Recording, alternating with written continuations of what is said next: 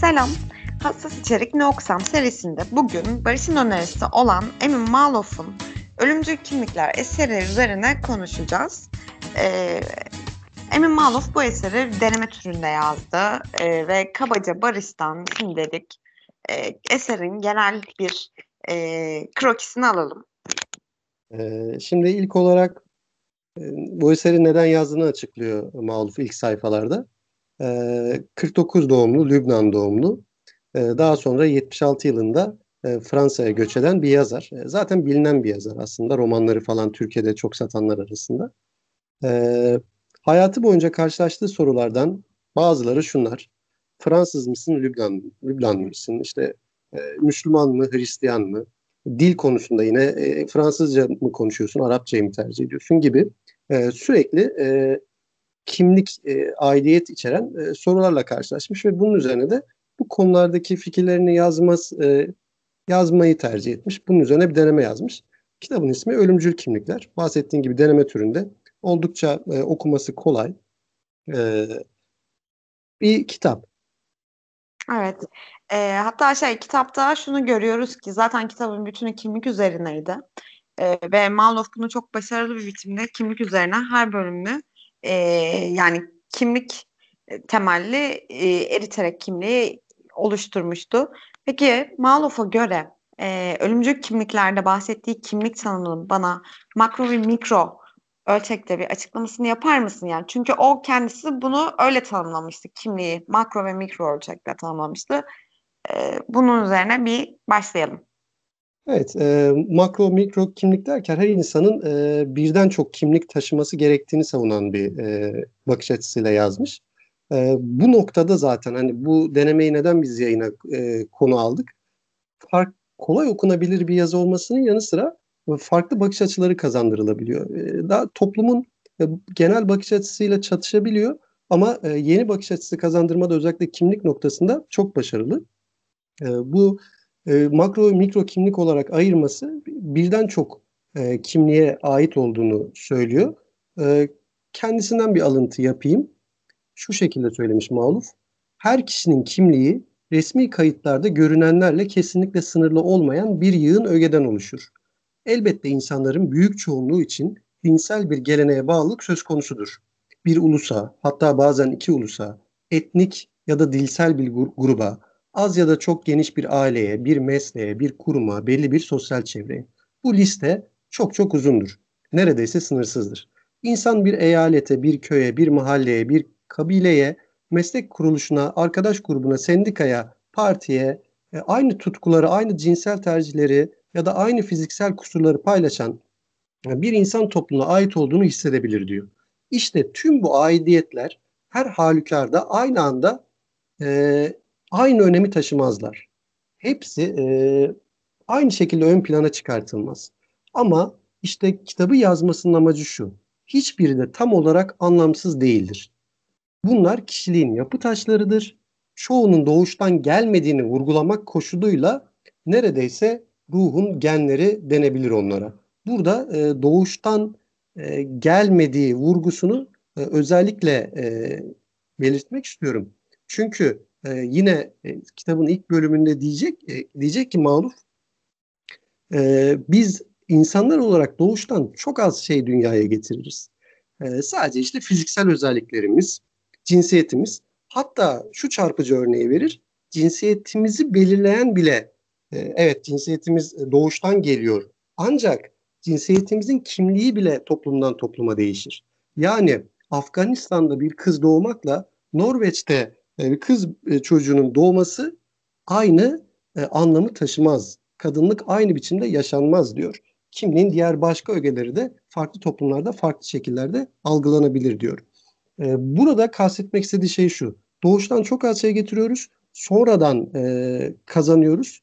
Ve bu kazanımlarımızı savaş malzemesi ya da bir ön yargı vesilesi olarak kullanmamak gerektiğini söylüyor. Mesela yine e, kendi örneği e, bu biraz önce saydığım çok kimlik e, unsuru arasından sadece ulus kimliğini ön plana çıkartıp mesela Sırplar katliam yaptı, İngilizler yağmaladı ya da din kimliğini ön plana çıkartıp Yahudiler el koydu e, ya da e, siyahlar ateşe verdi gibi e, ön yargıları da bu kimliklerin e, oluşturduğunu, bu daha doğrusu bu kimliğe hatalı bakış açısının oluşturduğunu söylüyor ve e, ölümcül kimlikler kavramını işte burada kullanıyor. Çünkü e, bu farklı kimlikleri hep birlikte kabul etmek yerine teke indirip onlar üzerinden e, bir yargı çıkarmanın e, toplumları huzursuzluğa ve savaşa yönlendireceğini belirtiyor Maluf.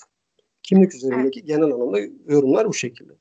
Hatta zaten e, şunu da söylüyordu. İşte son yıllardaki katliamların, kanlı çatışmaların bu karmaşık kimlik dosyalarından dolayı ortaya çıktığını, e, bu kimlikler üzerinden güçlenerek, beslenerek, e, kendini yeniden yeniden üreterek fa- fecaatler, facialar yaratmasını sebep hı hı. olduğunu belirtiyordu. Ve işte ben tam bu noktadan e, bu karmaşanın, bu kimlik üzerinden yaratılan bu Orta Doğu'yu hepimiz biliyoruz. Çünkü e, şeyde e, Malov da Lübnanlı, Beyrutlu bir yazar e, ve çok ciddi anlamda e, siyasi e, ve aynı zamanda e, fiziksel yaptırımlar olan e, bir ülkenin e, şeyi yurttaşı. yurttaşı evet. E, bu bakımdan baktığımız zaman işte o da bir çeşit göçmen aslında. E, bundan muzdarip olan e, tam da bu noktada göçmenlik üzerine ne diyordu kitapta? Göçmenlik evet. hakkındaki bakışı neydi? Göçmenlik üzerine bir bölüm ayırmış. Ee, ki çok da bence doyurucu bir bölümdü. Çünkü senin de söylediğin gibi kendisi bir göçmen. Ee, 49 yılında doğuyor. 76 yılında genç yaşta e, Fransa'ya göç etmek zorunda kalıyor ve o e, Lübnan'da yaşadığı süreci de çatışma içerisinde yaşıyor. Bu arada bil, belirteyim e, Lübnan'da Hristiyan bir ailenin e, çocuğu olarak doğuyor. Lübnan çok dinli bir yer aynı zamanda. E, oradaki çatışmadan e, etkilenip e, ülkesini terk etmek zorunda kalıyor. İşte burada bence Maluf'un bu kitapta e, edineceğiniz en temel özelliği bir göçmenin psikolojisi hakkında fikir. Bugün tüm dünyanın sorunu bizim ülkemizin de e, ciddi şu anda gündeminde olan bir konu. Göçmenler, e, işte bizim ülkemiz özelinde Suriyeliler ve halkta e, toplu bir e, fikir oluşabiliyor. İnsanlar bu noktada birbirini tetikleyebiliyor. Maluf burada çok objektif, çok tutarlı davranıyor. E, hem göçmen üzerinden hem de göçmenin geldiği ülke yurttaşı üzerinden e, bir tahlilde bulunuyor. E, Maluf ne demiş? E, onun e, dilinden sayfa 35 e, söylüyorum. E, çağımızın e, en ağır basan özelliği tüm insanları bir bakıma göçmen ya da azınlık hale getirmek değil mi? Hepimiz köklerimizin dayandığı topraklara hiç benzemeyen bir evrende yaşamaya zorlanıyoruz. Hepimiz başka diller, başka ağızlar, başka işaretler öğrenmek zorundayız. Hepimiz çocukluğumuzdan beri hayal ettiğimiz biçimiyle kimliğimizin tehdit altında e, olduğunu e, izlenimine kapılıyoruz. İnsan sığınmacı olmadan önce göçmen olur. Bir ülkeye gelmeden önce başka bir ülkeyi terk etmek zorunda kalmışsınızdır ve bir insanın terk ettiği yurduna karşı olan duyguları asla basite alınamaz. Gidilmişse reddettiğiniz şeyler, baskı, can güvenliği yokluğu, yoksulluk, gelecek endişesi olduğu içindir. Ama bu reddediş sıklıkla bir suçluluk duygusuyla birlikte ilerler. Terk ettiğiniz için kendinizi suçladığınız, yakınlarınız, içinde büyüdüğünüz bir ev, nice hoş anılar vardır. Dil ya da din, müzik, sürgün dostları, kutlamalar, mutfak gibi hiç kopmayan bağlar da vardır. Yani söylemek istediği şey e, bir göçmen e, kendi e, toprağını terk ettiğinde sanıldığı kadar e, kolay şeyler hissetmiyor. Sanıldığı kadar kolay yapmıyor bunu. Gerisinde terk ettiği koca bir tarih kökü var. E, onun açısından bakmayı gerektirdiğini söylüyor. Ve sağduyulu e, olunması gerektiği konusunda e, kesinlikle vurgulu. Ancak bu sağduyu e, tek taraflı olmaması gerektiğini söylüyor. Hem göçmen açısından hem de göçmeni e, kabul edecek ülke vatandaşı açısından. Şimdi sağduyuyla ilgili söylediği kısma bakın çok önemli. Sağduyu bıçak sırtı bir yoldur. İki uçurum arasındaki, iki uç kavram arasındaki dar bir geçittir. Göçmenlik noktasında e, iki farklı çatışma var diyor.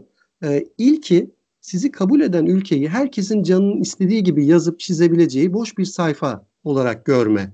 E, orası senin e, bir nevi istila ettiğin toprak olarak görme. Bunun bir hata olduğunu söylüyor. E, öteki uç kavramsa gelinen ülkeyi çoktan yazılıp basılmış bir kağıt yasaları, değerleri, inançları, insani özellikleri sonsuza kadar sabitlendiğini e, savunan görüş diyor. İki farklı görüş. Yani bir noktada göçen kişinin göçtüğü ülkeyi canının istediği gibi kullanabileceği görüşü. Bu çok tehlikeli. Diğer noktada da yani kendi e, oranın yerleşik vatandaşının göçmenlere karşı kendi kurallarının asla değişmez olduğunu savunması. Bu çatışmayı doğurur diyor ve e, hiçbir noktada entegrasyonun göçmen ve e, oranın kendi yurttaşı arasında e, olmayacağını söylüyor. Ve Mauluf'un bu noktadaki tutarlı kısmı şurası. Şu şekilde e, yazmış. Israr ediyorum benim yaklaşımımda bir karşılıklılık ve adalet talebi var diyor. E, geldiğiniz ülkenin kültürüyle ne kadar yakınlaşırsanız kendi kültürünüzü de ona o kadar yakınlaştırırsınız. Bunu göçmene söylüyor. Sonra da diğerlerine yani e, göçlen ülkenin vatandaşına diyor ki bir göçmen kendi kültürünün saygı gördüğünü ne kadar hissederse geldiği ülke kültürüne de o kadar açılacaktır. Kesin bir karşılıklık, kesin bir tutarlılık. Göçmenlik noktasındaki fikirleri bu şekilde. Evet. Ee, biraz önce de bahsettik. Az önce sen söylemiştin zaten. Maluf aynı zamanda Beyrutlu bir Maruni. Ee, yani Beyrutlu bir Hristiyan ailenin çocuğu. Ee, bu noktada e, kendisi Fransa'da yaşıyor. Hani ve baktığımız zaman e, Beyrutlu bir Hristiyan olarak e, Maluf'un İslam ve Hristiyanlığın hoşgörü karşılaştırması tam olarak ne? Yani bu karşılaştırmayı yaptığı zaman hangi sonucu çıkarıyor ve sağlamasını yaptığında yine o sonuca varıyor mu? Bunu merak ediyorum. Ee, Kitapta bunların üzerine de yazmıştı. Evet 50. sayfada e, ve o sayfa e, dolaylarında bundan bahsetmiş. E, evet bugün e, dünyada birçok kişiye sorulsa e, İslam hoşgörü dini e, olarak bilinmesine rağmen e, uygulamada bunun böyle olmadığı e, yanıtını alır e, soruyu soran kişi. Hı hı. Hristiyanlık hakkında soru sorulsa ise işte Batı kültürünün e, çıktığı daha farklı, daha e, olumlu bir e, bilançoyla karşılaşır. Peki gerçekten böyle mi? Maluf böyle mi düşünüyor? E, iki e, dinin bilançosunu çıkarmış ve şu şekilde e, bir e, yargıya varmış. Hiçbir din hoşgörüsüzlükten soyutlanmış değildir. Ama iki rakip dinin bilançosu yapılacak olsa İslam hiç de fena görünmez. Eğer atalarım Müslüman orduları tarafından fethedilen bir ülkede Hristiyan olmak yerine Hristiyanlar tarafından fethedilen bir ülkede Müslüman olsalardı, onların inançlarını koruyarak 14 yüzyıl e, yaşayabileceklerini sanmıyorum. Gerçekten İspanya'daki Müslümanlara e, ne oldu? Ya da Sicilya'daki Müslümanlara. Yok oldular, tek kişi kalmamasına kadar katledildiler, sürgüne zorlandılar ya da cebren Hristiyan edildiler. Evet tarihe baktığımız zaman özellikle İspanya'daki e, Müslüman e, zulmünü e, zaten Afrikalı Leo kitabında da çok iyi bir şekilde bahsetmişti e, Maluf. E, tarihsel olarak bakıldığında Hristiyanlığın bilançosunun e, İslamiyet'e göre çok daha ağır olduğunu söylüyor. E, bugünün tam tersi bir bakış tarihte. Ama bu şu demek değildir diyor. E, gerçek İslam bu değil. Ya da İslam hoşgörü. Ben buna katılmıyorum diyor. Gerçek İslam eğer bu olmasaydı e, bunların oradan çıkma ihtimali bugünkü bu e, davranışların olumsuz olarak kabul edilen davranışların oradan e, şiddet e, uygulamalarının da oradan çıkma ihtimalinin olmayacağını kabul ederdim diyor. Ben gerçek İslam bu değil ya da e, tarihte böyle değildiğiyle çok fazla ilgilenmiyorum. Bugünkü uygulamalara bakıyorum diyor. Bugün e, neden geri kaldı? E, ya da hoşgörü protokolün, protokolünde bazı ölçülere uymuyor. Bunu tartışmış. İslam için diyor bu okuduklarımı tartışılmış, yenilenmiş yeni durumlara uyarlanmış mıydı? Hayır. Hatta hoşgörü ilkelerinin çağdaşlarımızın beklentilerine daha uygun bir doğrultuda yeniden değerlendirilmek yerine bazen dar hedeflere göre elden geçirildiği bile söylenebilirdi. Ee, öyle ki Müslüman dünyası yüzyıllar boyunca özgürlüğün öncülüğünü yaparken kendisini geride buldu. Ee, ve bu son derece yakın bir tarihte oldu ee, ve sürecin henüz tamamlanmadığını söylüyor. Bu, bu durum e, dünyanın birçok noktasında gözlemlenebilecek bir durum. Yine Maluf belirtiyor. Müslüman toplumu bence en vurucu kısmı burası bu konunun. Müslüman toplumu kendini güvende hissettiği her defasında açık olmayı başarmıştır. Böyle zamanlarda ortaya çıkan İslam görüntüsünün bugünün karikatürleriyle hiçbir benzerliği yoktur. Eski görüntünün İslam'ın başlangıcındaki esas ruhunu daha iyi yansıttığını söylemeye çalışmıyorum. Ama sadece bu dinin de tıpkı öteki dinler gibi, tıpkı öteki düşünceler gibi her dönemde zamanı ve mekanın damgasını taşıdığını söylemek istiyorum. Kendilerinden emin toplumlar yansımalarını güven verici, huzur dolu, açık bir dinde bulurlar. Güvensiz toplumlarsa korkak, bağnaz, çatık kaşlı bir dinde. Yani dinamik toplumlar yenilikçi bir İslam'da yansırlar. Olduk, oldukları yerde kalan toplumlar durağan, en küçük değişime bile isyan eden bir İslam'da yansırlar. Yani e, İslam'ın bugünkü durumunu İslam ülkelerinin üçüncü dünya ülkesi olmasına bağlayan bir tutumu var. E, bu tabii tartışılır.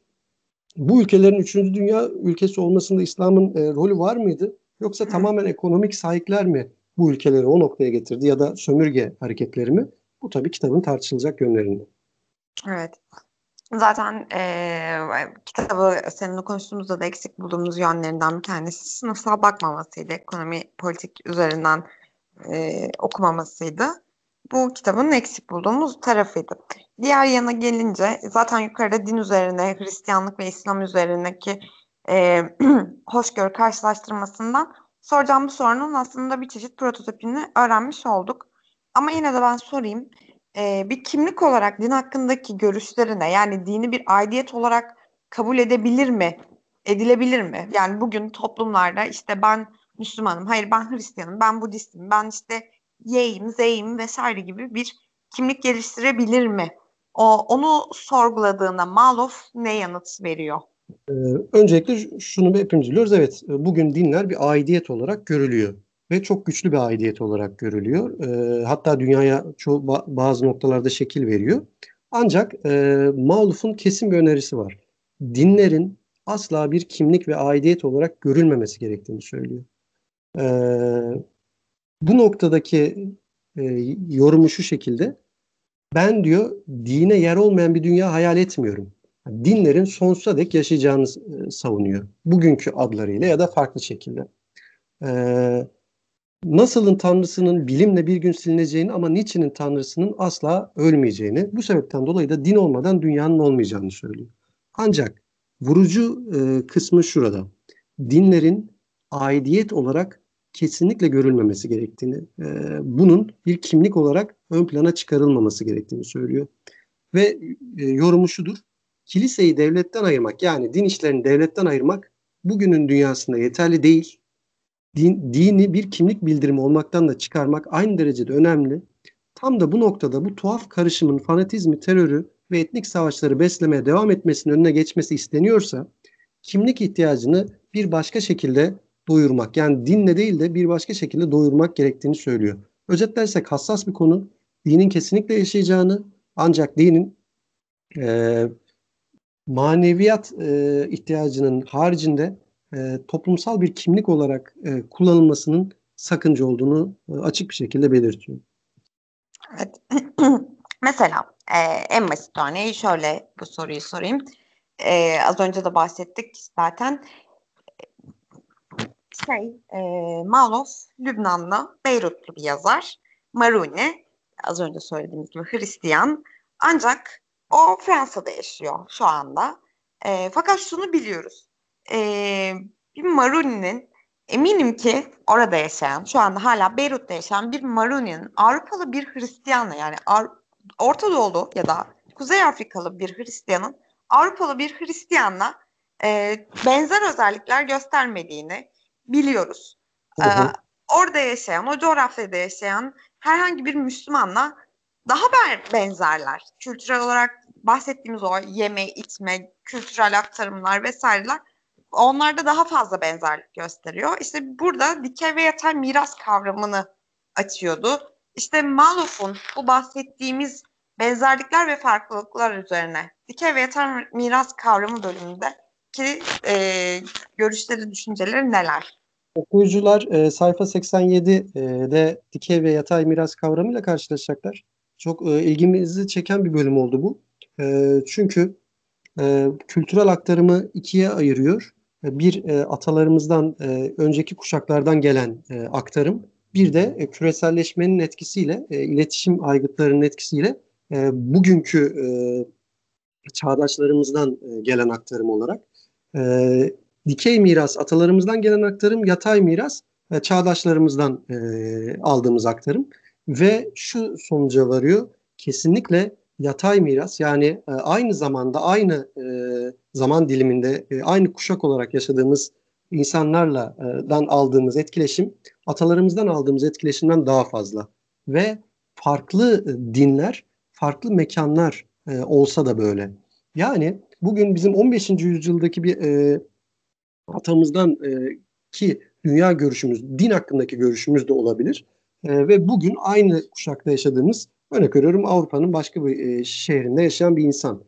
Olaylar karşısındaki tutumlarımız, davranışlarımız e, bugün yaşadığımız e, bizden farklı bir kültüre sahip olan insanla daha fazla ortaklık gösteriyor. Bu da tabii neyin etkisi? E, kür, e, iletişim aygıtlarının, küresel Hı, dünyanın e, doğal bir sonucu. E, bu e, miras kavramına bu yaklaşımı da kitabın ilgi çekici bölümlerinden bir tanesiydi bana göre. Evet, küreselleşmeden hazır bahsetmişken evrensellik ve tek tiplileşme üzerine ne düşünüyordu kitapta? Nelerden bahsediyordu? Ee, öncelikle özetler misin? Hemen kısaca ama şunu söyleyeyim. Küreselleşmeyi öğreneceğimiz kitap bu değil. Yani evet bu bir deneme kitabı. Hmm, sınırı belli. Bu bir sosyal bilim kitabı değil. Yani küreselleşmeyi böyle sosyal bilimsel olarak masaya yatırıp onun işte ekonomik analizini yapmıyor. E, ya da onun kültürel e, analizine çok fazla girmiyor. Tamamen kişisel görüşlerini içeriyor. E, biraz önce göçmenlikten bahsettim. Yine orada da böyle. Bu konularda fikir sahibi olmak isteniyorsa Bauman'ın küreselleşmesi okunabilir.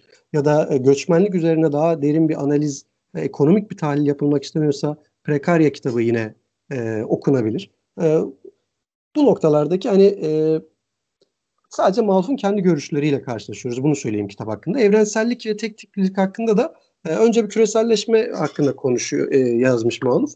Daha sonra evrenselliğe giriyor. E, ondan çok bahsetmeyeceğim küreselleşme hakkında. Evrensellikle e, ilgili bir bölüm çok ilgimi çekmişti. Sadece o kısmı okuyacağım.